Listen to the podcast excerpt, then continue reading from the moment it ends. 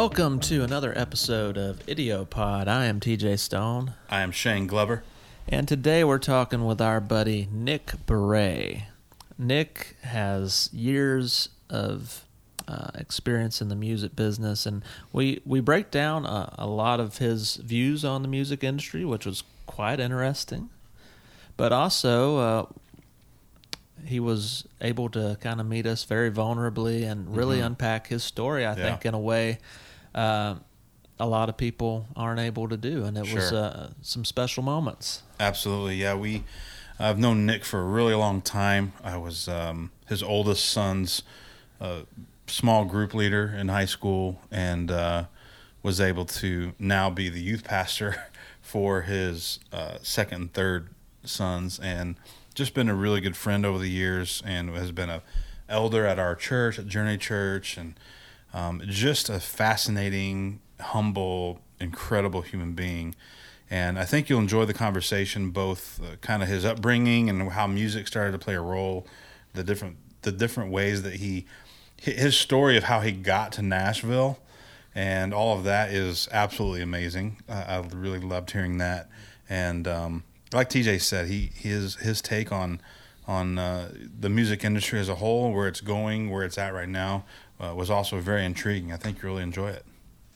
Yeah, so for all things Idiopod, check us out at idiopod.com. Like, review, subscribe, check out our other episodes. But for right now, enjoy our conversation with Nick Barre.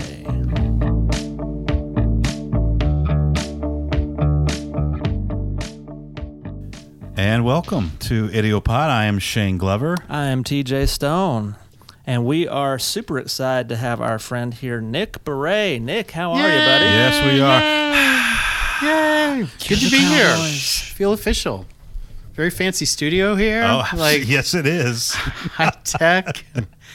Guys spent a fortune on this. It's I'm telling you, only Yeah. the best for you, Oh man. yeah. For those who cannot see, which is everybody, we're actually in the nursery of our church at the moment. That's right. But it's a very nice nursery. It is a very nice Very nursery. clean. Construction, uh, massive vehicles right outside the window. It's honestly, a, it's a nice place to have a, an awesome conversation today. It is. I'm It's glad- also I'm- like a four-year-old boy's dream. Right. Kind I'm, of glad, is. I'm glad you guys got my rider and Yes. it seems up to spec. and Yep, totally. Hope that The water. rocking chair. and Only red the M&Ms yarn balls, everything. Yeah, there we go. yeah, my people are really good. the so- yarn balls. They are great. Yep, glad we can find them. So Nick, uh, and I know Shane's known you for a number of years. I've Mm-hmm. only kind of known you the last year, as I was your son's youth leader. and Yeah. We've, we've kind of uh, had we some share that fun in common, talking. TJ. I was also his son's youth leader. Oh, That's you were the true. other son, his the oldest, oldest. son. the oldest son. Also named Nick. That is Nicholas. also Sure. true. is true. Isn't that something? That is something. There you go.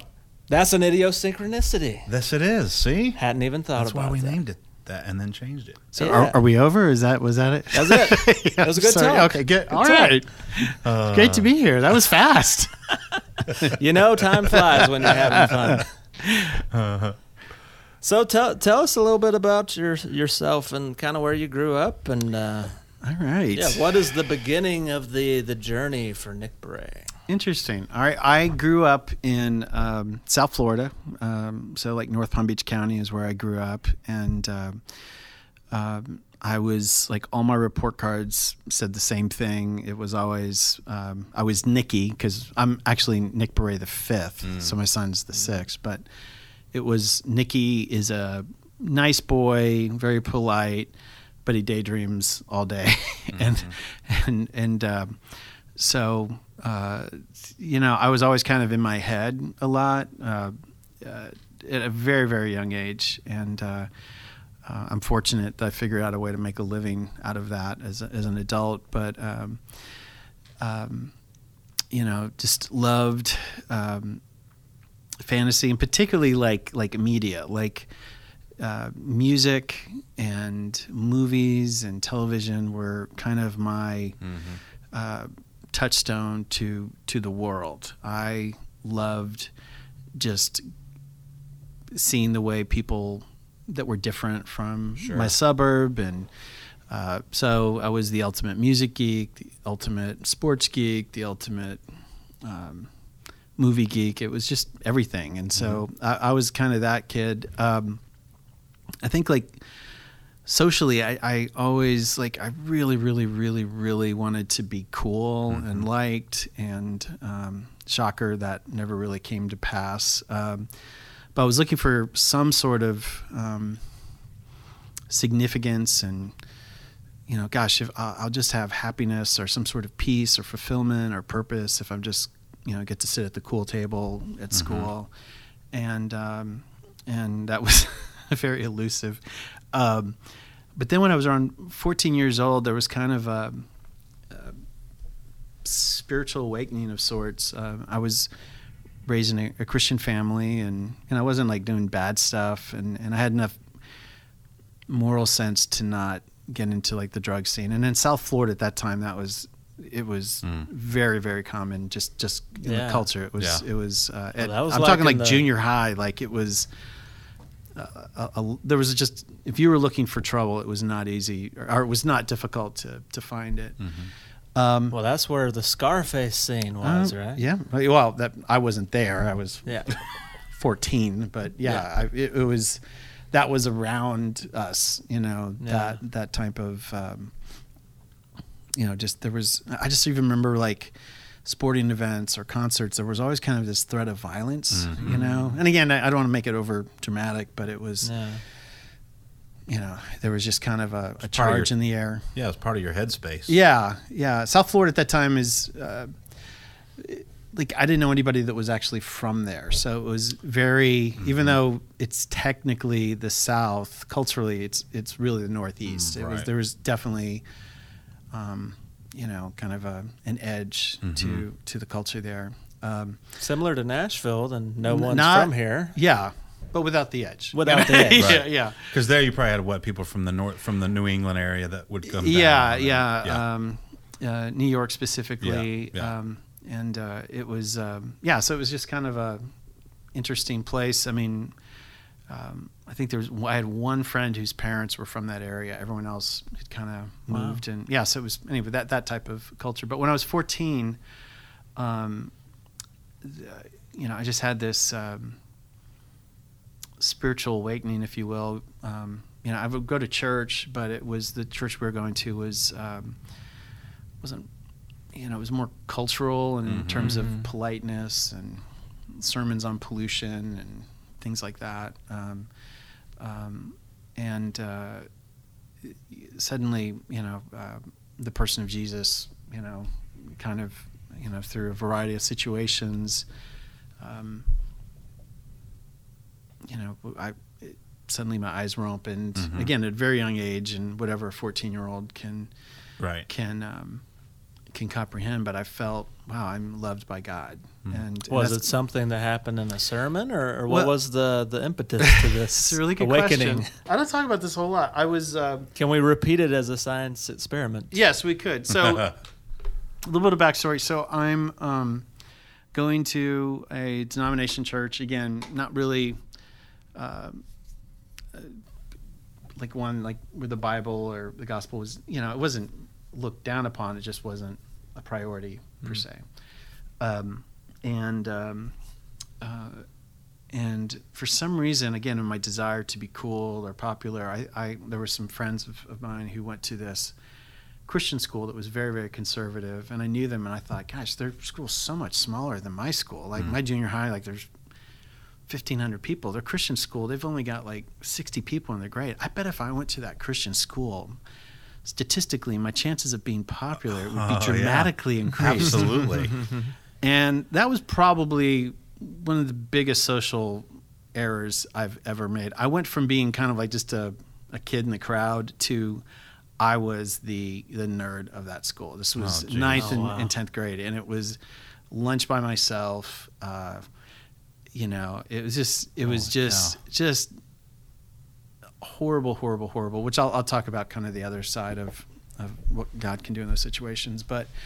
Um, So ego-driven decision that didn't. well, it was more like socially strategic, or so I thought, and uh, it just it totally backfired, and and uh, and was is you know probably the worst time in my life those, Oh, those two years. Wow. Um, Um, and so there was over Christmas break, some of the kind of like college age kids were going to, uh, they, at the time it was called a Jesus Festival, so not be unlike. I've heard of that. Um, Was that a Florida thing? uh, there was one in Orlando, but then like Creation Festival would Oh, be yeah. one. It was Sure. that type of Sure. thing. So that would be speakers and Christian Mhm. bands, and so. Uh, Honestly, I just was looking to get out of the house, so I went. Uh, there were, it wasn't like a youth group trip, but somehow I went with these, you know, kind of post neo Jesus people from the 70s and Yeah. they let me tag along and I just I, I distinctly remember going okay I I want part of this and and so that was kind of the beginning of of my journey and and it was um, very exciting it was very emotional it was very um, um, I want to say even supernatural and so so I went from kind of knowing that there was a God, having a general sense of right and wrong, to suddenly going from that to Mm-hmm. like full blown charismatic expression of, Wow. of faith. So did you did you grow up in those years being that you can remember being fully aware of your feelings? So in other words, do you remember feeling in that in those days like this is the worst thing that's ever happened to me, or is it kind of like you look back and think that was awful? No, I knew. I knew Okay. then. It was it was excruciating. Like I was just doing everything I could not to Yeah. weep every day. I don't want to make it over dramatic, but that's a very It's real. dramatic Yeah. time. Was bullying a part Oh of it? gosh, yeah, yeah. So it was, and some of it honestly was like I was just socially, you know, a lot of these kids had grown up together, and it was also the first time too going from like a denomination church where this was a Christian school that I went to for two years, where it was um, kind of introduced to legalism and fundamentalism Mhm. and certain rules and there's a Christian haircut and there's not and you know that And that, that whole can thing really mess with your identity. yeah, and so I had enough sense to know that okay, that's that's not real. That's Yeah. that's not truth. And I had also enough sense um, to know that what I was experiencing at church that wasn't really real. So so kind of this 1980 was the year. I'm 14 years old. You know, this kind of exciting charismatic movement was again it was it was it just felt alive Mhm. and and so um, uh, so for the next few years of my life um, I would say my my spiritual growth was was really kind of experience based Mhm. um, so there would be like gosh if I can just go to this event or this conference I can get this high and maybe Yeah. I can coast on this high Sure. and then there'll be another event and then I can uh, it was just kind of like a emotional roller coaster I was looking for Yeah. uh, an opportunity to high five God and then kind of coast on that. So it was again, it was very immature. Yeah. Uh, but also, that's an age where you're trying to piece things Yeah. together. You say immature, but I I struggle with that sometimes. It might not be, you know, the mountain peaks of Oh yeah. of a festival or the Mhm. next concert or whatever, but I, I struggle sometimes with that. Like my life sucks right now, so I just can't wait till this happens. Yeah. Right. Me and too. it's like you're totally missing the the moment. Yeah. I think too, there was something just hearing you say that there was probably, um,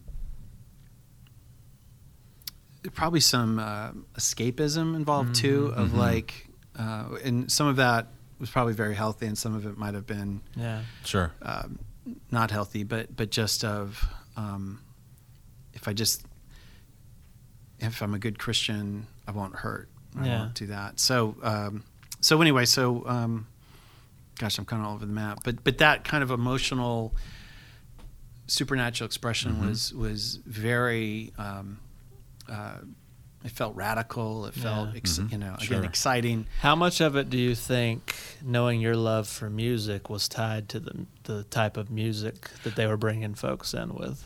Well, it's funny because I was just about ready to, to get to that. So, in the middle of this, this is also where, at that time in the culture, um, the parachurch organizations were very powerful. And I, Oh, I have yeah. nothing against parachurch organizations like Fellowship of Christian Athletes, Youth for Christ, Campus Young Life, those those Young Life, yeah, Yeah. those those types of things.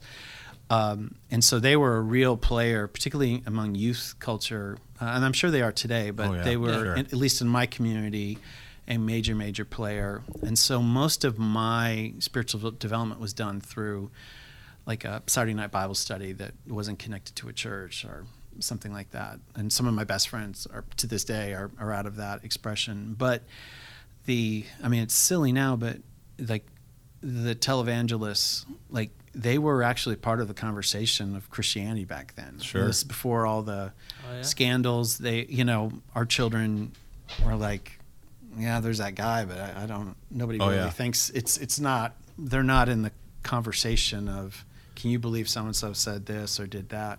When I was four or five years old, I, uh, which would have been 1980, 1981, um, my mom came in to the living room. I was on the phone. And she was like, Talking on the phone at She four years said, old. What are you doing? Oh, I no. said, calling, I'm calling him to give him money because Oh wow! it was Jerry Falwell. I ended up going to his school later, 10, you know, 13 years later. So, So you eventually that- did give him that's plenty that of time money. frame, though. I oh was- yeah, yeah, I was yeah. ready. It was very, but it was that was part of um, Christian culture at that time. Uh, but so a lot of those guys, obviously, I didn't, I didn't really connect with. Yeah. But the people that I felt like I could trust, which gets to the music thing, were the Christian artists that I would see in concert or listen to their records. So the Keith Greens, the Second Chapter of Acts, the Phil Keaggys, and then um, and later it was Daniel Amos or something, you know, the more rock stuff uh, that I, I got into. Like those were people I felt like, okay, they're like me. I can, th- I can relate to this. I You found your tribe. I trust them. Um, and so, um, so two things. I'm going to fast forward to now. I make my living in Christian music, developing artists, serving artists, hoping to give them platforms. So I Mm-hmm. don't think that's a, an, you know, uh, an accident. Sure. And prior to me moving to Nashville to pursue serving artists in the Christian music industry, I did youth ministry full time for five years with a really strong emphasis on early high school, junior high, middle school ages. So again, I, I think that time that was so painful and so awful, it's, you know, I, there's got to be something there where I'm trying to fix something or Yeah. Well, it sounds know. like God is, is still in the process of, of redeeming all of that Oh. through the work that you're even doing now. Yeah, that's so interesting. Yeah. Well, I I do I do think. Um, uh, well, I'll go back to when I was four- 14, 15, 16. I would be um, in my bedroom. You know, there was no MP3 player. The Walkman had yet to come out, so I'm listening to my vinyl record in my bedroom.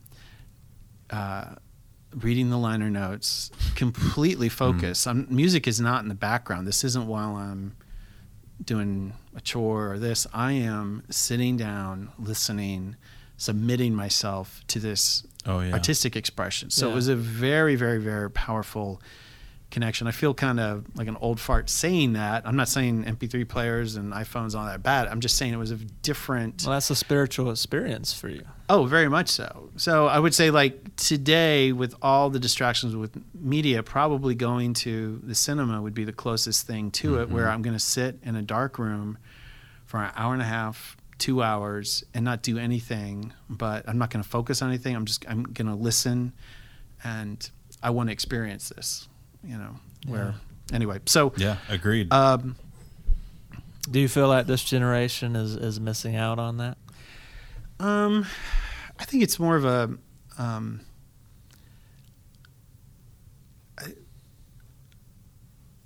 I, I feel like it's it's more of a an issue of the medium and the media than necessarily the consumer. It's the fact that I would buy a record and I would listen to it over and over and over again. It's because I didn't have, like my kids have now, access to any album that's ever existed in the Right. history of music. Seriously. So, um, so of course it's going to be a connection. Like those records I listened to in my college dorm room are, I can't even tell you. You know, I listened to like something like U2's Ultimate Fire, or sorry, the Unforgettable Fire and um, the Joshua Tree. I can't even tell you if those are good records or not. I believe they're good records, but I have such a connection with them and so many memories. It's I can't even see straight. you Yes. know?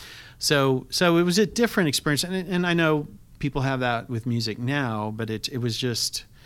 Um, When you can only purchase 20 records, Oh. those 20 records are extra special. Oh yeah, yeah. So and those were yeah. If you had twenty records, even back then, that was you're a fan, man. Oh, you yeah. are Yeah. in. Yeah. You know. So, yeah. So I, I again, I, I don't. Um, I feel uncomfortable going, hey, that was the good old days, or this or that. But Yeah. you know. Yeah.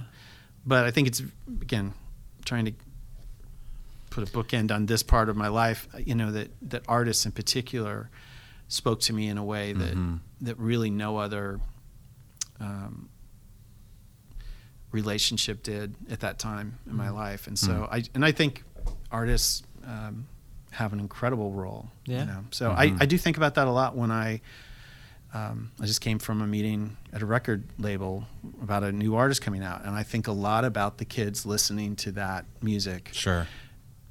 in their dorm room, in their bedroom, Yeah. with their headphones, on the school bus or whatever. Of what would we say to them? You know, That's So- actually a very interesting conversation because, and maybe again, this is, you know, someone from our generation talking, but it does almost feel like there's a there's a there's a tangible piece of the experience that's no longer there. I mean, yeah, a phone, but you're not having to get the thing out of the out of the sleeve. You're not having to put it on the needle, put the needle on the record. You know what I mean? There's Yeah. that there's that tangible physical thing that's now kind of gone from all that. Yeah. You just tap something on But your it seems to be coming back in just like a small, Yeah, a like bit. subculture. Like Right. the record shops are becoming a thing again for the first time in Yeah. ages. Mm-hmm. But it's it's just a niche type thing. And I think music is still just as meaningful to people because they'll Mm-hmm. still, like you said, lay in their bed with their phone and kind of escape Oh, yeah. their problems or whatever it is and connect with an artist. I think that's still very much part of the experience. But I do wonder if there's even something a layer deeper missing because there's not that physical part of it. Yeah, I, I yeah, there's definitely something about the physical experience mm-hmm. of you know I, when I would put a LP on that I'm not just saying I'm going to listen to this song. I'm just made a five song commitment or a mm-hmm. 15 to 20 minute commitment to this Yes. record. I'm not going to jump around. I remember the CD that man, I can go straight to song 8. That's incredible. You know, and that that being a radical um, and I even remember in this industry when, uh, or the music industry, when CD was becoming the predominant experience, we began to sequence records very differently. Because before you'd start off side one with this, and then Sure. you would end side one Then you had your B side on a thoughtful note, and then side two would have another kicker, and then it would, you know, so there was, you just had to, you know, Sides are gone now. yeah. I mean, we would program and put the best songs up front. Mhm. Like it, it was just a, a very different experience. Um, it's a, you're saying something that made me think of something. It was really smart and really, really good. He's good at that. say. We can let's assume that. Yeah. Oh, it was phenomenal. oh, I, I The know what it was. Yeah, yeah. Here, but it's so funny. Like in, um, uh, I, I just the way that you would experience, and specifically music. Yeah. It was such a common question of like, hey, what kind of music do you like? Like that was a, you know, it felt less gross than what do you do for a living? Yeah. You know, but it was, hey, tell me about yourself. Was that one of your first go-to Oh. questions for oh connection? yeah oh yeah uh, particularly with girls you know Okay. it was you know they would if they said jazz and classical i knew i would go oh great who's your favorite jazz artist and they would never know but i was like you're just using that Yeah. you're just using music as fashion. It's not really Mm-hmm. a thing. Anyway i don't want to pick on girls. If you if you're listening you're female you like jazz We and love classical. We we affirm you were all created classical. yeah we're, there's no judgment shame. Rock on. But it's interesting uh, i'll uh, ask teenagers like the students here at our church and like hey what kind of music do you like? They look at me with that question with uh, like it's a logical fallacy. It's like what kind of clothes do you like to wear uh, c- comfortable like Right. affordable Right. non-dorky like i just i like That is whatever so funny. and so when you say music, what kind of music? It's it's a they're looking at you like g- good music. I mean, you know, Right. they'll listen to worship, they'll listen to Yeah, genre rap. doesn't They'll, mean they as don't much. they don't process it like that. Yes. Whereas so at my high school, the lunch room, the cafeteria was divided by this is the heavy metal table. Yep. Mm-hmm. This is the top 40 table with the cheerleaders. so I was at the new by the wave. t-shirts. Yeah. I oh yeah, the t-shirts. like I was at the new wave table. If Yeah, you said baby. that, yeah, this is really funny. If you said that you liked two bands at my lunch table, you would get so much abuse. And they were. This is not a joke. Journey and Rush. and we'd be Oh, like, they're the worst bands of all time. And now they're both playing. Right. Uh, you know, I mean, they still have a very Yeah. vibrant career. Those are two of my favorites, actually. Yeah. Yeah, me too. well, in South Florida, that like if you're a new wave Yeah, kid, yeah, like yeah, yeah. That's not new wave, you know. Uh, But again, it wasn't. You're not in my tribe, Right. Like, so kids like they, I tell people that story, which was incredibly accurate for my high school experience, Mm-hmm. and I would say a lot of my peers, um, they don't even know what you're talking about. Like it, I listen to everything. I like Taylor Swift. I like Justin Bieber. I Mm-hmm. like And that's most Rascal people's Flatts, I go to like. is like, oh, a little bit of everything. yeah. Yeah. And with streaming, you can do that. So anyway, I didn't mean to talk That's music, actually but a good it's point. That is most people's answer now. It is? They might mention a couple things that they don't like. Yeah. I like pretty much everything, but you know, rap. I'm not into whatever. reggae or rap. Right. But back to your question, how it changes the experience is I am listening uh, in in my room.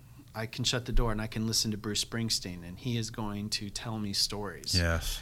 Whereas if it's just on random play and it's one Bruce Springsteen song, and then the next song is Taylor Swift, and then the next song is Chance the Rapper, you're not getting that connection. So That's a good I love songs Mm-hmm. but I don't necessarily connect with an artist. I just connect with a song, which is this isn't like good versus evil. It's just the way. And albums used to being tell a story. Like, Oh, yeah. like in Oh, the yeah. way that they Oh, were yeah. structured and like take you on a journey. Oh, yeah. And I feel like some of that's been lost in the way that we Right. consume music now digitally and one track at a time. Right. So I love the fact because I'm such a music nerd.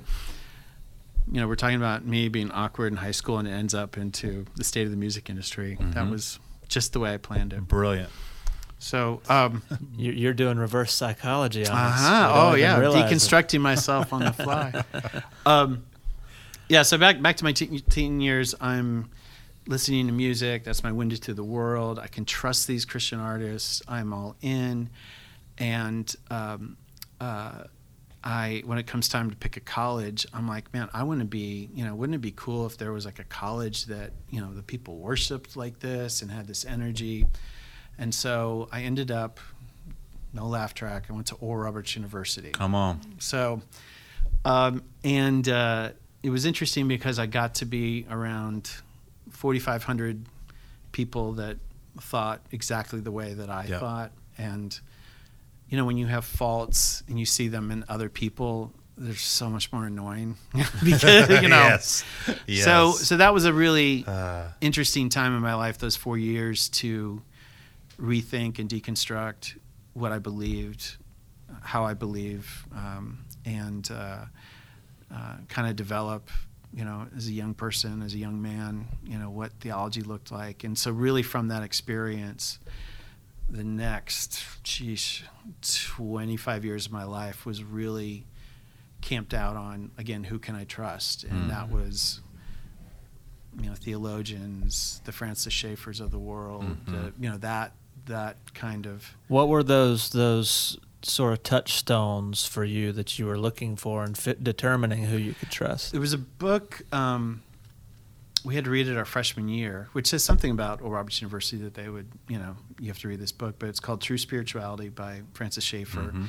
And in it, he talks about being a pastor uh, at PCA Church in St. Louis. He has a crisis of faith, and he has to rethink and re why does he believe what he believes, and um, and so it's kind of autobiographical, um, but that was something that was um,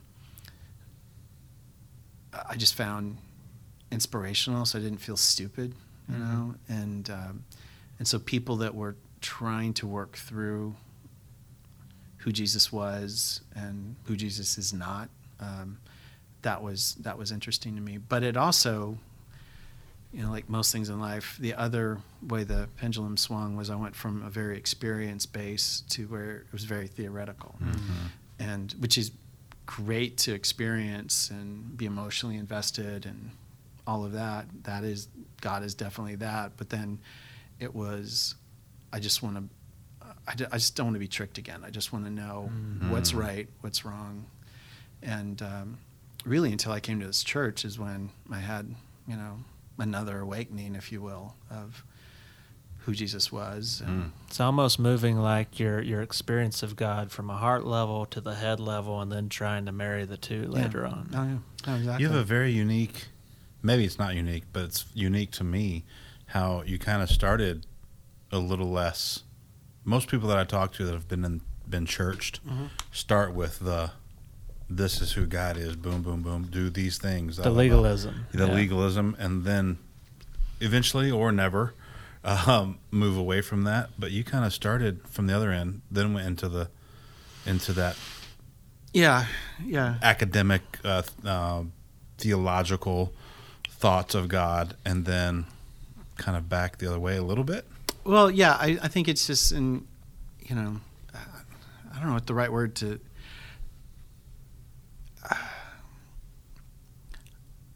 I think anytime that you're like, I know exactly who God is, You're probably wrong.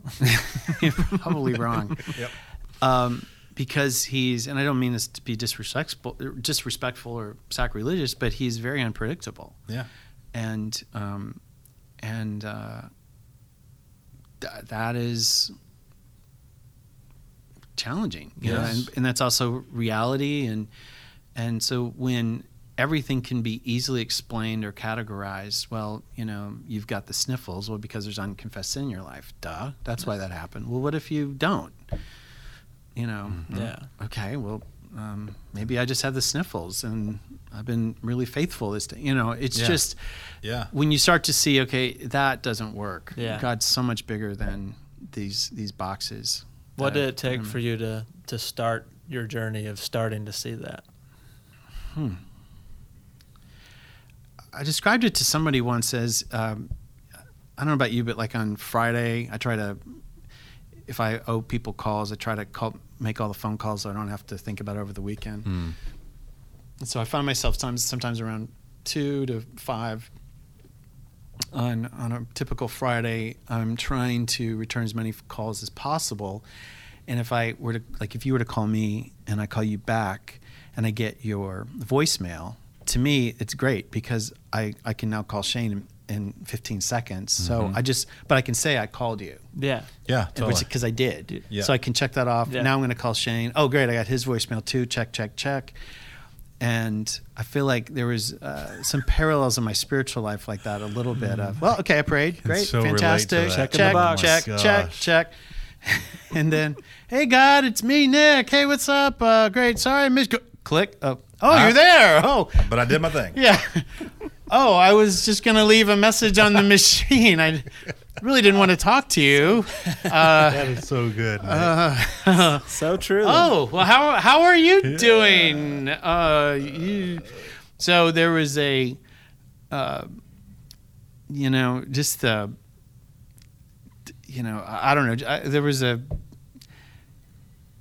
You don't know what you don't know. Mm. You, Yeah. know, you think you're free until you then you're free, Yeah. and I'm sure there's area in my life now where I'm like, oh yeah, I got it, and it's like, dude, you do not have it together. But there was just a lack of self awareness. I think. Yeah, Man, we all have blind spots. Oh my gosh.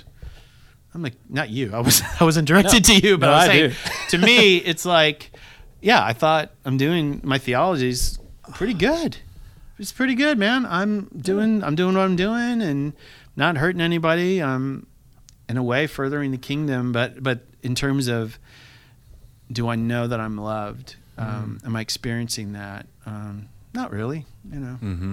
I'm not not, not gonna, to its fullest. I'm not Um, gonna lie, man. That analogy, I'm kind of spinning out a little bit Yeah. That's good stuff. because I wonder if there's a little bit of that mentality in the way in the way that we interact with God.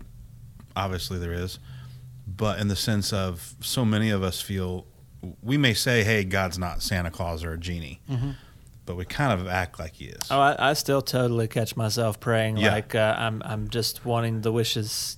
and that's very much a leave a voicemail Oh yeah. type Yeah. of thing. because there's no relationship in hey here's some things i need Yeah. bro so It's friendly. It's polite. yeah It's like the stepdad relationship Yeah. that you're not close to. but it's not a true conversation which i No, think no, is no. interesting This is so embarrassing. I wish it was, um, you know, God uses donkeys to speak and uses Mhm. things. But I was driving south on I 24 to Bonnaroo Festival, of all things, and this car pulled in front of me, and they had one of those vanity license plates. And so this is so cheesy and so corny and so unartistic. But the, the plate was a, I can't remember what state it was, but uh, the letters were S U P, SUP, mm-hmm. G O D. So Mhm. Sup, like God? sup God, and I was like, that's so annoying. What? that's so stupid. And uh, immediate judge, judgment, yep. shame, and all that. totally And for some reason, I thought Uh, I've never prayed that. What's up, God? Like, what's what's in your world? What's I'm always again leaving these voicemails. I Mhm. never.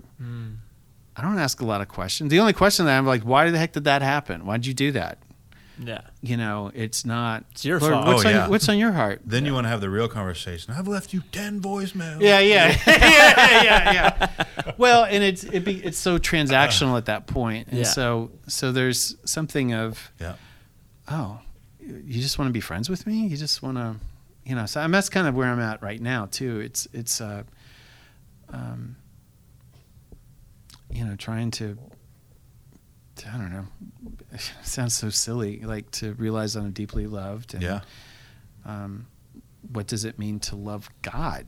You know, rather than, and I by that I don't mean like I love God like I love you too, the Mhm. band, or I love Not the Shane Beatles. and I. The two of us. Shane, Yeah, I do love you dearly, but like, or I Not as love much as the pizza or whatever. But it's it's God. How can I tell you that I love you? Like Mhm. those are you. That's interactions you can't get leaving a voicemail. And Yeah. a lot of you know. oh man So It takes some actual talk time, and that's a two way street. It's Yeah. the back and forth. yeah, so that's that's silly, ridiculous, absurd. Uh, I mean, it's the most lowbrow form of communication in a vanity plate. The sup God, for some reason, it was like, that's actually That's really cool. that's a okay Hmm. something there. And and what healthy relationship do any of us have in our lives where we're only talking to the other person when there's something going wrong, and we're wanting to tell Yeah. them to fix it? Mhm. Right.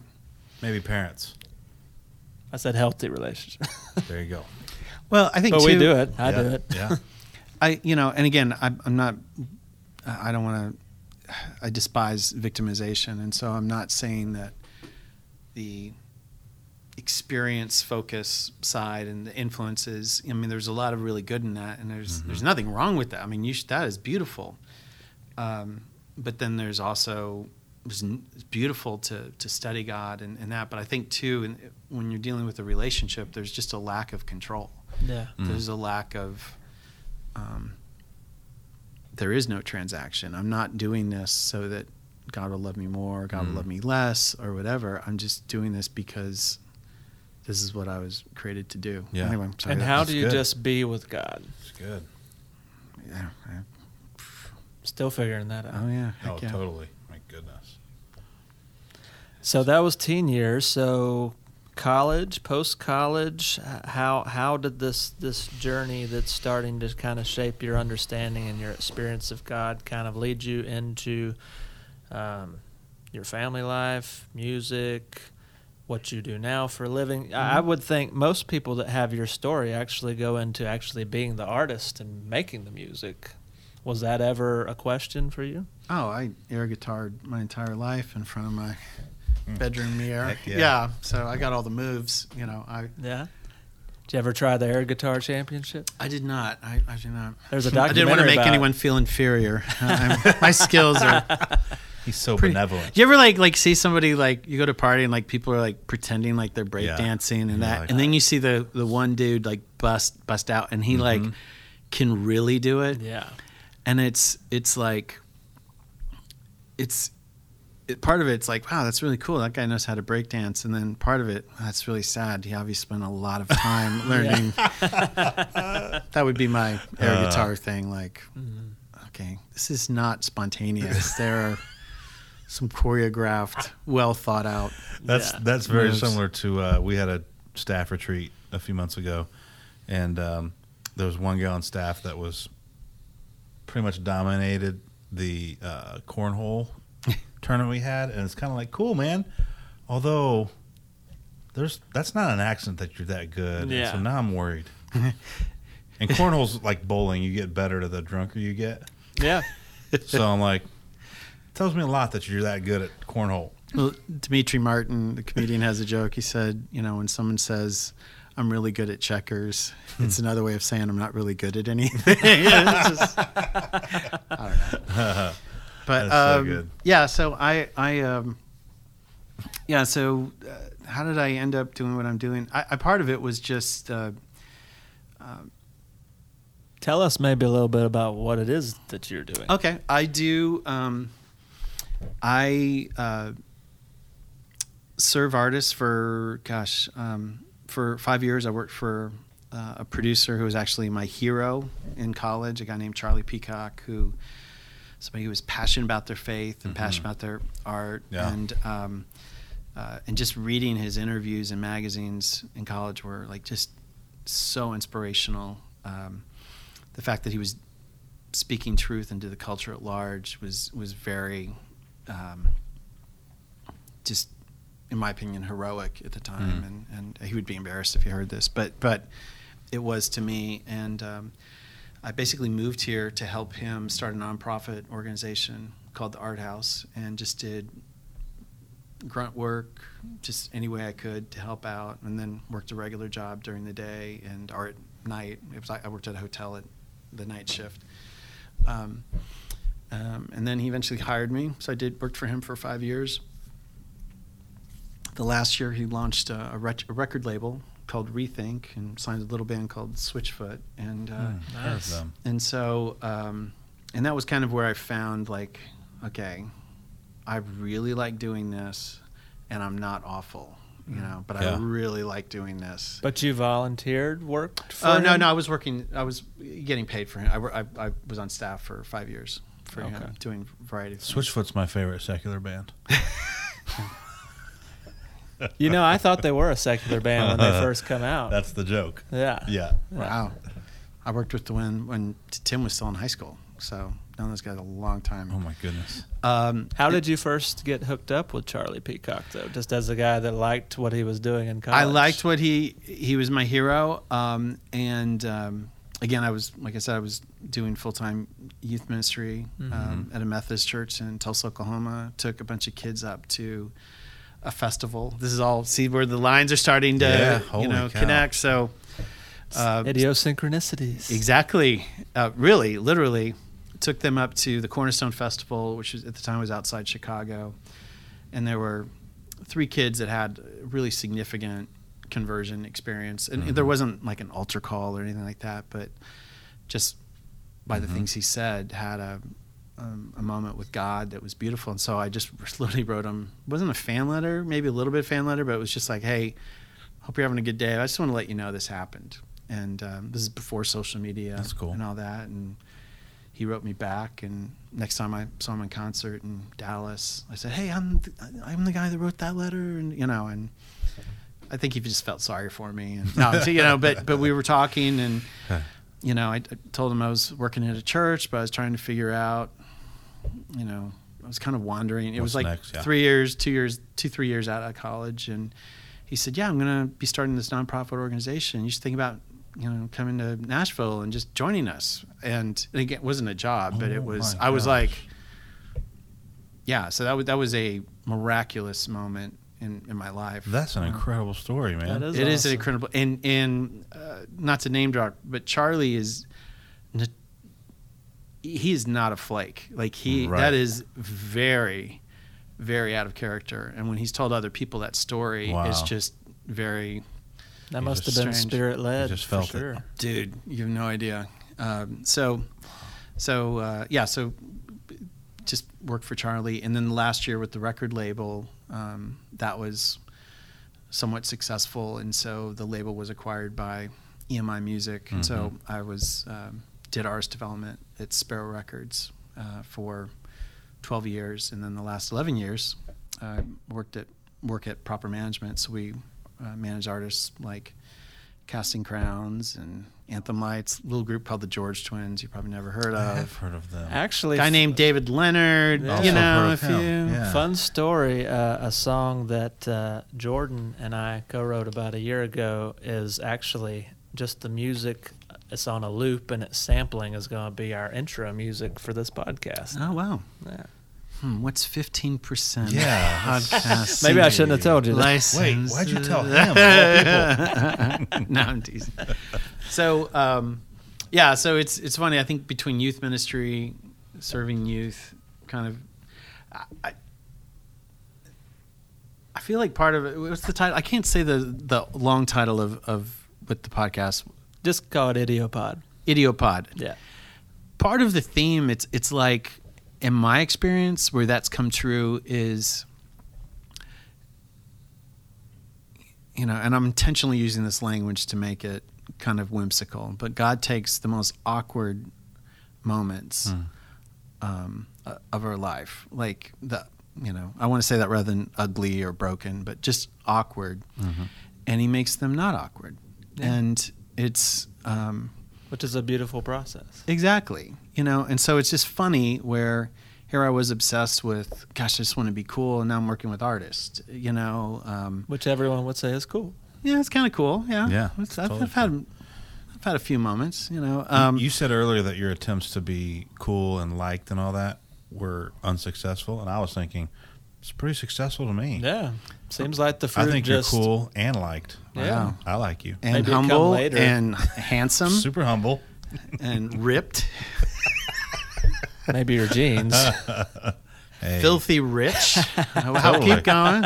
You know. Are we just speaking? it? Yeah, yeah. Yeah. It's, your- it's your guys' turn to. Manifesting. Yeah, yeah, Manifesting. Here exactly. we go. Going back to my old school. Uh, Is this for the secret? yeah, yeah, yeah. There you go. So you and you met Krista where? I met Krista. it's so weird. I met her at a Bible study, but I always am like, I was not scamming girls at a Bible study. Uh, mhm, So, sure. uh, so uh, yeah, so so met her. Um, instantly thought she was really cool, um, and said, Which "Hey," she is. which she Totally is. cool. She is. Um, she's very, it was, you know. What um, was her scene at the time? she had just graduated from Taylor University. So I I met her first week in town. Um, she was going to live in Nashville for six months, then move to Washington D.C. and work for a magazine for three years, and she was going to move to New York. Like she had her whole life. That's planned. right. She wanted to be a writer. Oh yeah, and she is a writer. She just hasn't gotten paid a lot of money for it yet, but she's Once a writer, incredibly always a gifted. writer. Oh gosh, yeah, That's yeah so cool.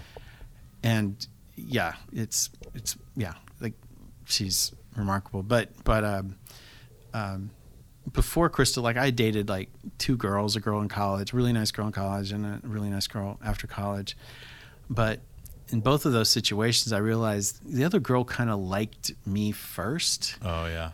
you know, which made it, um, and probably, and again, no disrespect to either of these women, but that was what made them probably really attractive because they liked me, you know. And so I remember Sure. joking with a friend, going, "Man, it wouldn't be amazing like to like the girl first, you know? Not that that's important, and if someone's listening to this and that's not your story, that's not. I, I'm just saying in my own life, Yeah. I totally relate. To yeah. So. Um, Not with my current wife. yeah, Let's be clear. Of course not.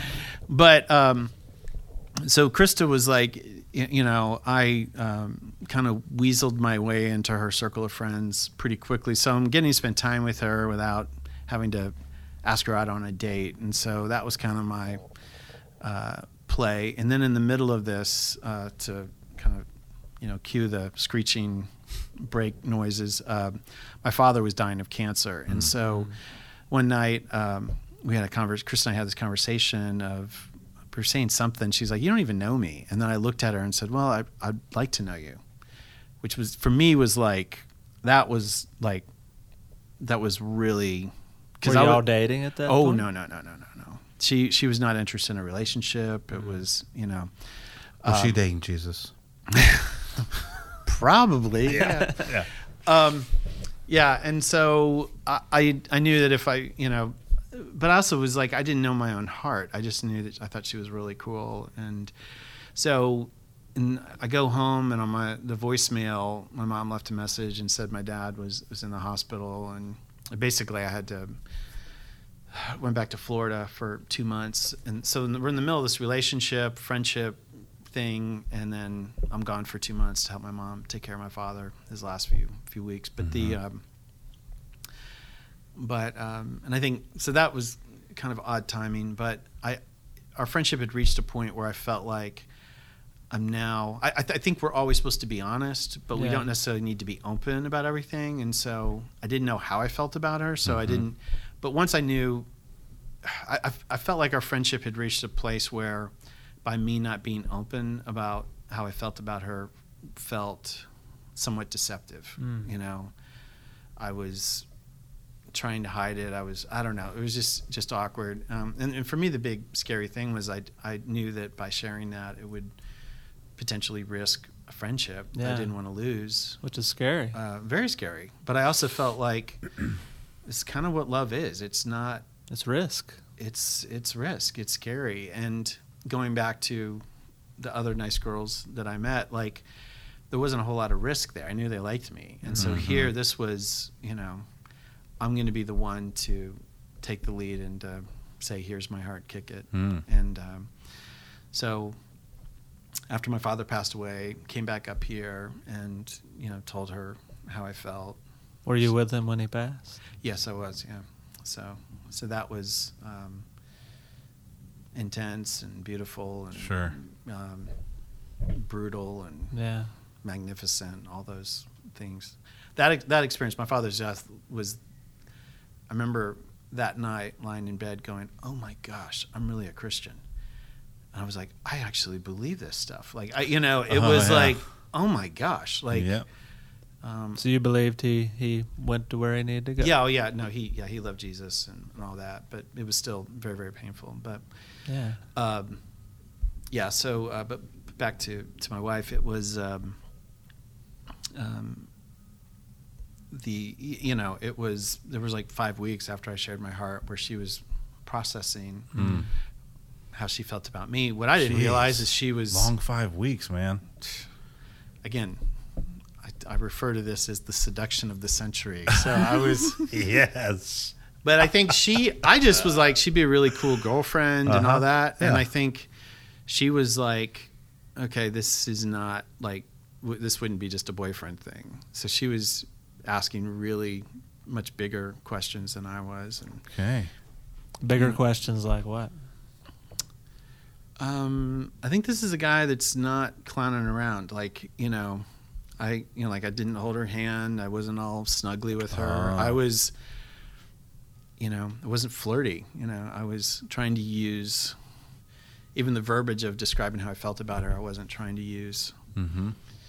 Um, I really like you. da, da, da," You know, I Yeah. was saying, you know, Legit Leg- feelings and yeah, trying to be raw. And that also after the death of my father, I felt like, you know what, life is short. Yeah. This yeah, is- man. That'll make you But I also knew it. there was no no guarantee. But you know, once she shared how she felt about me, it was um, you know it was incredible. Mm. You know, and and um, we got married. Uh, gosh, September of that year, and So we're how coming up many on 25 years. Yeah. and Wow, the uh, silver. three weeks. Yeah. Big plans. Sweet. Or we Uh, well, we went to um, we went to New York last month. Um, all three of our kids were Yeah. at one. Our youngest was at church camp with you guys, and our middle son was doing like a orientation backpacking trip with his college, and our Mhm. oldest was um, doing an Interning. internship in, in Fort Worth. And so we went to New York for th- Love you know, it. three days. Which we actually went to New York for our honeymoon, so we stayed at the same hotel. Oh, yeah, it was really cool. cool. So, so But it didn't cost the same that hotel. no, it did not. so no, but it, it's uh, you know I do think it's it's interesting. Um, kind of all over the map in this conversation. Is this kind of what you This do? perfect. Yeah, okay, this is good. what we do. fantastic. but it's it's um, you know it's it's interesting being married how that makes you look differently at Mhm. at God of Mm. um, and and him pursuing our hearts and going, oh my gosh! And then as a parent, like I, I feel like that is such a different type of love, Mhm. where you know, particularly in the early years, where you can't get any sleep, Mhm. they're just poop and snot and throw up everywhere, and yet you still Yep. love this child so much because they're yours. Yeah. So true. And it helped me understand of like, why does God love me? I can't do this or that. I've you know, and Yeah. oh, I'm His. Oh, It's a whole nother layer. okay, I kind of get that. I get that Yeah. conceptually. I get that a little bit. It's interesting that, that even the language in the Bible paints God in all these different Right. relationships. And Yeah. I think that is something that we just, as we journey through life, Yeah. we, we get uh, prepared to understand a little more of a piece Yeah. of it here and there. Yeah. Well, and like just I remember on Chris and I's wedding day going, I cannot believe I get to be the guy to marry this girl. And then again, not in the moment, but but like to look back and go, wow, God, he doesn't think about you and me like Mhm. that he gets to be the one to be in a relationship with us. Like, oh my gosh, he I know God loves me, but maybe he likes me too. I don't, I don't know. I don't know. Wow. Where, So- where are you at in the wrestle with that concept? Oh, dude, every day, you know, you know, it was just again back to the experience, high five God, you know, theological, Mhm. cerebral world. I, I feel like understanding, and you know, I, I would say the biggest I- issue I have right now is. Um, and really, like the last year and a half, I've just been praying, God, teach me how to receive better. Mm. I feel like Mm. we is, we do that really poorly. You know, there's something feels yucky about it's Right. better to give than to receive, Mhm. or you know, which is that's in the Bible, but I think it's taken out of context. Yeah. Of, Mhm. um, and I was like, man, I really need to receive. Like what most things. Like most things. Yeah. Taken out of context. Totally true. So, anyway, but that's I kind of that's probably where I'm at now. Is like, what does it mean to? Mm. Because I feel like if I can really receive something from God, I I want to share it. I want to, Yeah. um, but I don't know. But uh, a wise man once told me you can't pour from an empty cup. Mhm. So at some point, something's got to be going in that cup. That's true. Well, I have a question I want to ask you that's Uh-oh. complete 180 Yeah. from what we're talking about. Oh, I love this. it. It just concerns the music industry as a person who's been deep in it for 25 Mm-hmm. plus, whatever it is. You've seen a lot of change, Mm-hmm. but in the medium, in the way artists get paid, all that stuff. Yeah, yeah. What's your What's your take on where it is now? Like for you, for the artists, um, for the consumer, Uh, is it in an awesome place, or do you think some things need some major overhaul for it to keep working? My personal opinion Yeah. is I think it's incredibly exciting. I think it's amazing that I could mention the name of an artist or a band and you could listen to it right now. That's true. That is unbelievable. So I, as a marketer, if I can communicate and tell a story, Mhm. the fact that you can go out and respond is is remarkable. Oh, remarkable. yeah. um, I use a lot. Um, it's funny. I'm going like from my heart now to, you know, Switch gears. That's switch a gears. every It's all good. second Yeah, yeah, yeah. process for us guys. Yeah, yeah. I, I'm all in. Um, I just think about the. Um, so I think it's really great. I think the monetization of that is um, people are never going to buy CDs again. Like that ship has sailed, and I I still buy them at, at live shows sometimes just because I want them signed. thank you very much. We appreciate that. Oh shoot! Um, I was gonna say I literally can't think of the last time, but no, I feel bad. I'm like one of the last holdouts, though. I'm pretty sure. no, so it's it's but it's that's you know as a consumer, it's a really great experience. I Mhm. mean, the streaming movies Netflix model is a really great consumer experience. People really like it. And they prefer it to going to buy DVDs. So so I feel like what I try to focus on is how to give the consumer what they want and then in parentheses also what they need. Mm-hmm. Um, How do you figure out what they want? a lot of research, a lot. Um, I have we have data now that you would not believe.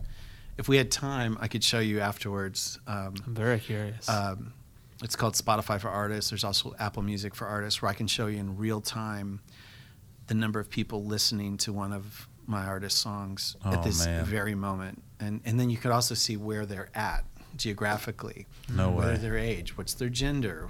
How did they discover it? Did they type in the name of the artist, or did they come, discover it through this playlist? It's like Google Ads, but for Oh yeah, music. yeah, yeah, yeah. So it's amazing, amazing data on the socials. So for some of the artists, um, it's, I mean, it's, we know exactly who that consumer is. So it's really fun to go, okay, wow, our a really high percentage of our um, audience is either entering college or just leaving college. Um, I'm thinking of the group Anthem Lights. We know it's a female-dominated audience, and but we know that that age group, and so it doesn't requ- take a lot of imagination to go. What types of things are they thinking about? Mm-hmm. Um, they're thinking about how do I make a difference in the world? thinking about vocation. They're probably feeling really awkward and scared about the future, but they also could be really excited. They're probably also thinking a lot about relationships and marriage and those types of things. And so we can talk that language, and it's really, really cool. How much does knowing those things about your audience uh, dictate the sort of music and songs that the artists put out? Um, excuse me, I'm coughing here. Just a second. Can you like hum something for 30 seconds? Mm-hmm. All right, so we did. Yeah, okay. Um, El Shaddai, that's what you come out with? Michael Card, very nice. where that came from. Um, okay, so like we did this uh, uh, anthem lights, like we'll do like an oldies, and so it's really fun. We did a, a medley. I'm not in the group, but they did a medley of songs from. By the way, shout out to Liberty University. On Oh, yeah. on that one. Oh, They yeah. did. Alma, Alma mater. mater. the original four all went there. Mhm. But um, so instead of do like a oldie that people would suspect, we did.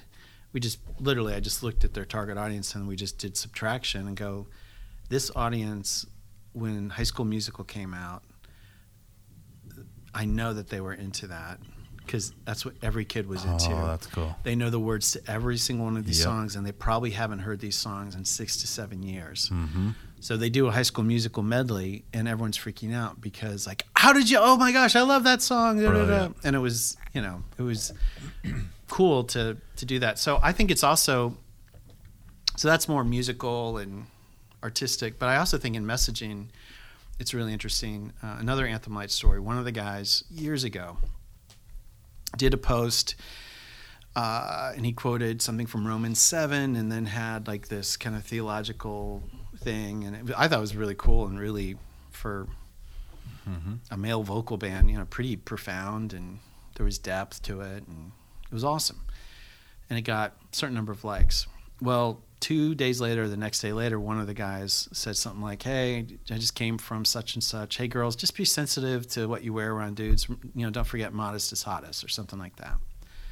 That got like a gazillion likes, and it didn't take a lot of discernment to go. Okay, we just made an album that's like kind of in this Roman seven, you know, artistic this and that. And what the Mhm. audience wants is something a little more direct. And so that was something Oh, that, like, okay, you know, that gets a response, you know. Yeah. And this is something for years. I mean, artists, if you're in a room, you're you're a musician. I mean, you can tell if you're connecting or not. Yeah. Or when you're Mhm. speaking, you know, "Ah, dude, I I need to insert more stories. I Mhm. need Break to, out the cover songs. yeah, yeah, exactly. you know how to. You're every artist has done this from the Sure. dawn of time. Uh, it's just it's interesting where you just it's it's. Um, and again, I don't want to make it sound like it's like we're a bunch of computer nerds looking at No, this, but but, it's incredible It's a cyber audience to now. know what people are really connecting Yeah, with, and awesome. And so and also back to the money side to know okay, this is how. Um, you can this is how this is how you're getting paid and Yeah. so I, I find back to to your original question of what do i think about where it is and where it's going what i like about where we're at now is the artists there's less victimization where it's not like well radio didn't do this my label didn't do this they have to look at the data and go okay the song about my puppy dog did not Mhm. connect on the same level as this song about how much um, I want to Yep. not do my homework tonight.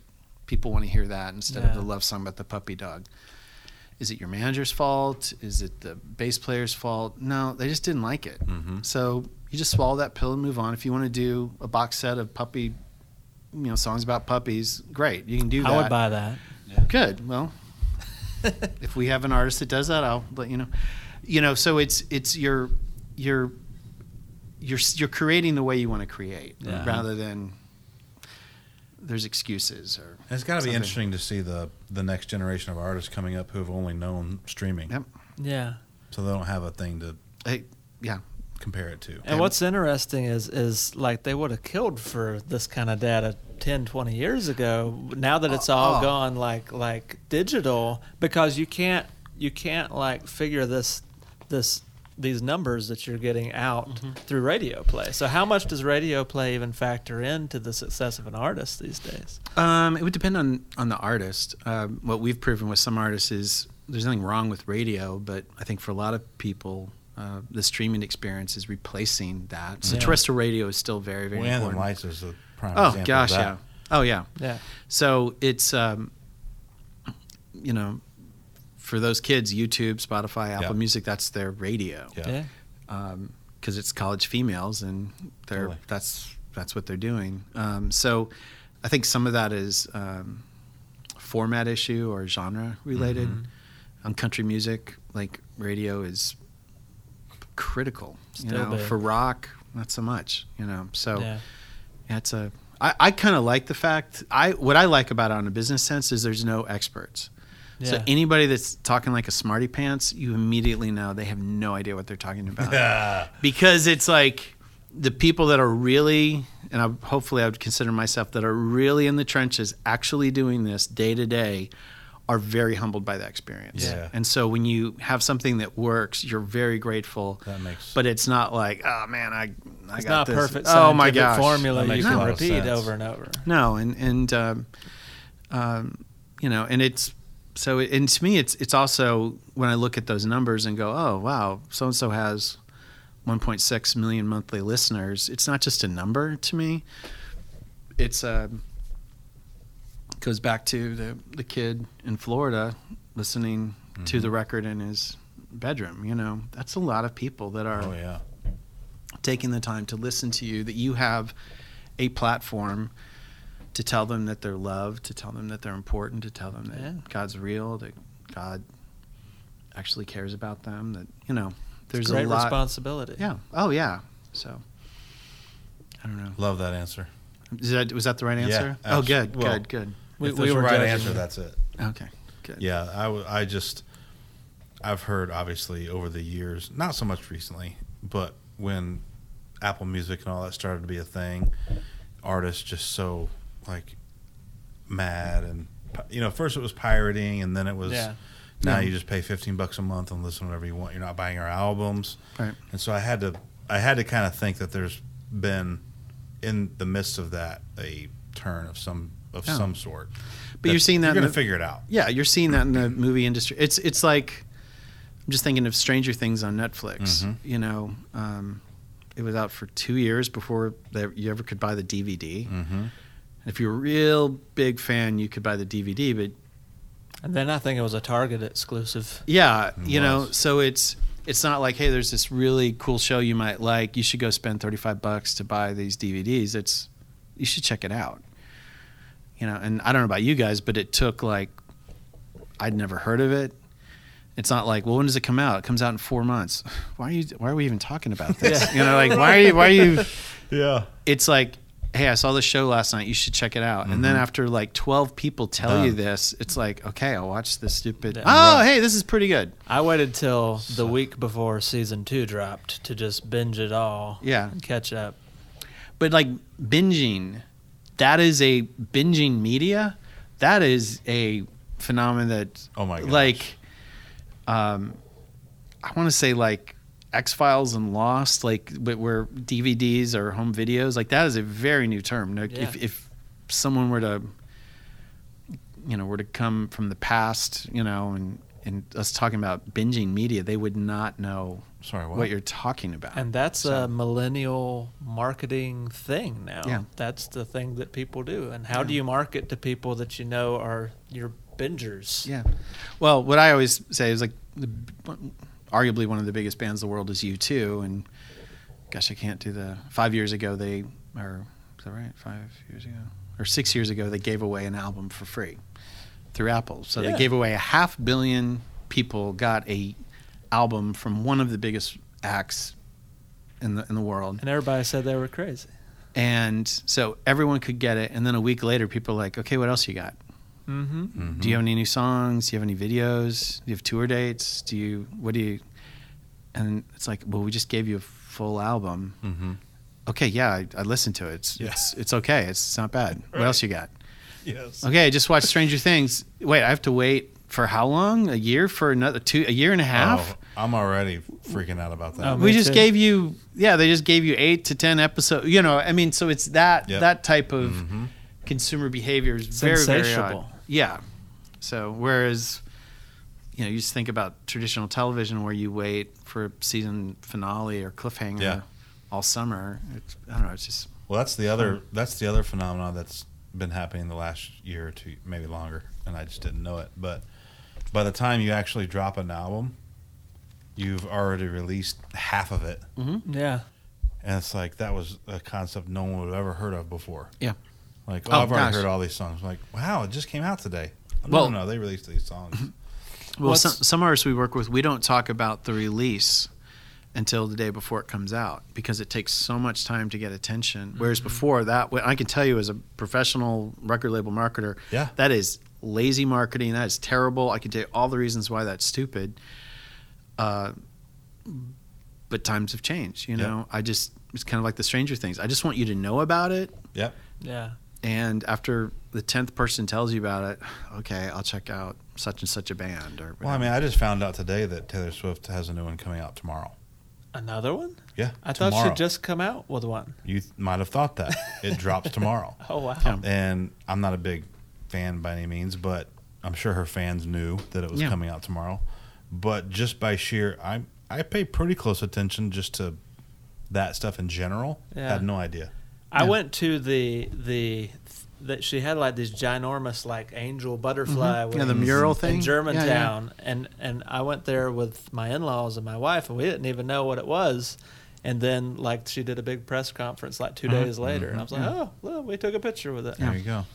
So, So, anyways, that's our music talk. yeah. What What's really cool, I think, as as music is tran- still in tran- is still in transition. It's it's it's Mhm. very much like the the Wild Wild West. By the way, this whole conversation, I feel like I'm in college again. Yeah. It's like we had too much Doritos and we're just we're talking about God. We haven't talked about sports yet. We're just Yeah. like it's just three dudes talking. That's what this is. and like I just realized, wait, this we're record. What am I doing here? it. Yeah, yeah, yeah. I We was did just I forgot Killed we it. were doing a podcast. That's right. Actual people listening. So, Yeah. Uh, well, hopefully that's that's the That's the the, plan and the so field. I interrupted you. Sorry. Um, I forgot what I was music saying. Oh, oh, yes. transitioning. Music transitioning. I literally saw the other day.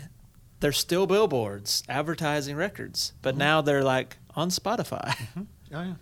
It's it's just like when I think of a billboard, I I feel like that's about the the most you know piece of antiquity in terms of like Yeah. marketing for for music, Mhm. and then dropping the Spotify on Yeah. there. It's it's like the two are melding into this weird Yeah. one. I call that caveman marketing. You know, you're knocking the consumer over the head with your Mhm. club and then Yeah.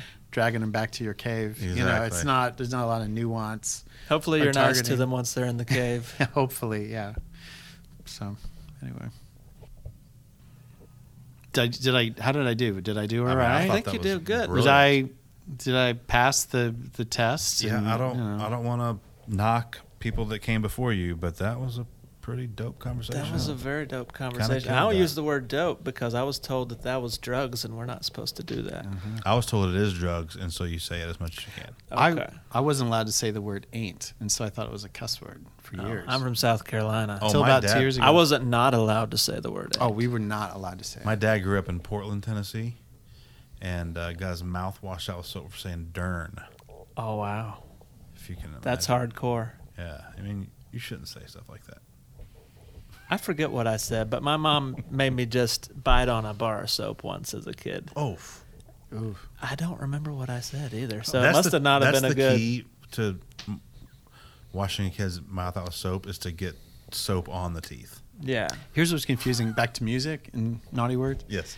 I've worked with artists from England in particular, and bad words over here are not necessarily bad words over there, Mm-hmm. and vice versa. Like Totally. the worst cuss word that they have is, I- which I'm not even going to say the first letter in their language, is a very innocuous, um, harmless word in our culture. Like really, really harmless. Like if you cut yourself. No, no, no. It's Oh, it's a different. it's yeah. Okay. It, I won't make- I can't even tell you what it make you go represents, but off mic. but but yeah. So that's kind of interesting. I don't know. I was just different talking. cuss words. Yeah. I was just talking with my kids, uh, not my own kids. I teach kids. My Uh, kid. Yeah, uh, about like the power in words and how words only have the meaning that we ascribe to them. Like you could cuss me out all day long in German, Mm-hmm. and other than sounding funny because it's German, I, I wouldn't have any connection to it. It wouldn't go to my identity of like, oh, you really think I'm a terrible person. as long as you're smiling at me when you do it, I would just think Yeah, nothing yeah. about it. But because I'm, I'm preparing kids to, to read To Kill a Mockingbird, and there's a lot of language that we don't Right. and shouldn't use necessarily, but you know, there are power in certain words and, and they just transcend time, they transcend generations and, and what is it in words and what we the power we give them. Because Yeah. it's only the power we give them. I have a really funny story, real quickly, and then we Yeah. can go off and do our our listeners can move on to Marc Maron's podcast. Hopefully France- we, we pull some of somebody else. those. Yeah, yeah, yeah. Um, but uh, my brother played football at Florida State University, so he was backup quarterback. Jeez, You know, he's like yeah, he's like me, but if I had muscles and was athletic and um, and he ended up marrying the assistant head coach, Coach um, Jim Gladden, his daughter, and so Oh, I thought you were going to say the assistant head no, coach. no, no, no, no, no. This is a, a daring story. So you can imagine, like, this is Florida State football player and the grandchild of one of the Florida State's legendary coaches under Bobby Bowden. Mm-hmm. So when their kid wants to cuss, you know, what's the most offensive thing he, he would say? And I've heard him say this. He'll go, go Gators, which is, you know, the rival University of Florida's mascot. And that gets such a rise out of my brother and my oh. lovely sister-in-law Oh of like, gosh. do not say that around your grandfather. That is, we do not joke about that, you know. And whereas That any is other so funny. any other family, go Gators is again Yeah. innocuous. It's and all harmless. context. But there, that is, oh my Oh, yeah. gosh, that is Oh, really, yeah. really, really off- offensive. That is And, interesting. and and again, the fact that this kid would be bright enough to know, Oh, you know, if I said poo poo or pee pee, who cares? but if I say go Gators, my parents are gonna Wow. go nuts. So That's a lot so of power. cool. That's so awesome. so one last question before before we call it call it a day and bid you adieu, Mr. Barre. Uh, what's giving you life these days? Hmm. Man, that's a really good question. Um, it's weird. It's kind of a weird week for me. Um, we dropped off our middle son at college um, last Friday, so six Yeah. days ago, and then our oldest goes back for his senior year at college, leaves tomorrow morning, and so it's just kind of this weird. Um, A lot of season- transition. a lot of transition. I, I called my wife today, just going, I'm not depressed. I'm just sad. Like, and not like sad, like, oh, let's fix this. I'll go. yeah. We're not going to let our kids go to college. Like, that's stupid. Like, it, it's just the fact that, um, you know, I just don't want life to change. Yeah, you know, it's a such natural grieving process. yeah, you know, you're thrilled and proud that your kid's growing up sure. and then you're equally sad and, and com- you know depressed that they're growing up you Yeah, know and so it's it's Oh this my gosh. conflict and so i think back to what's given me life it's the you know just wanting to make every moment count and to try to not dial it in and to Oh, yeah. appreciate you know i think for me what gives me life more than anything else if i can find myself in a spirit of great gratefulness and thankfulness Mhm. when i'm in that zone life is really good you know a lot of that's perspective some of it's circumstance but Yeah. Mhm. What helps to you be- to stay there? um i, I kind of want to share this without like showing off kind of thing but i try to No go out of my way to thank like kind of a random person once a Mhm. week, like somebody who I haven't connected to in maybe years, you know, an That's old school awesome. teacher, something like that. That's great. Um, That's a great. it kind of feels like a prank in a way, you know, of like, hey, I don't know if you remember me, but I just want to thank you for that. It kind of, I don't know, Off it guard. I catches feel like them that's off guard. a healthy box to check if you're checking Yeah. boxes for sure. Good. it's a, you know, I don't know. I hope that's not. I'm not trying to show off, but that's No, kind it's of a. That's interesting cool. discipline.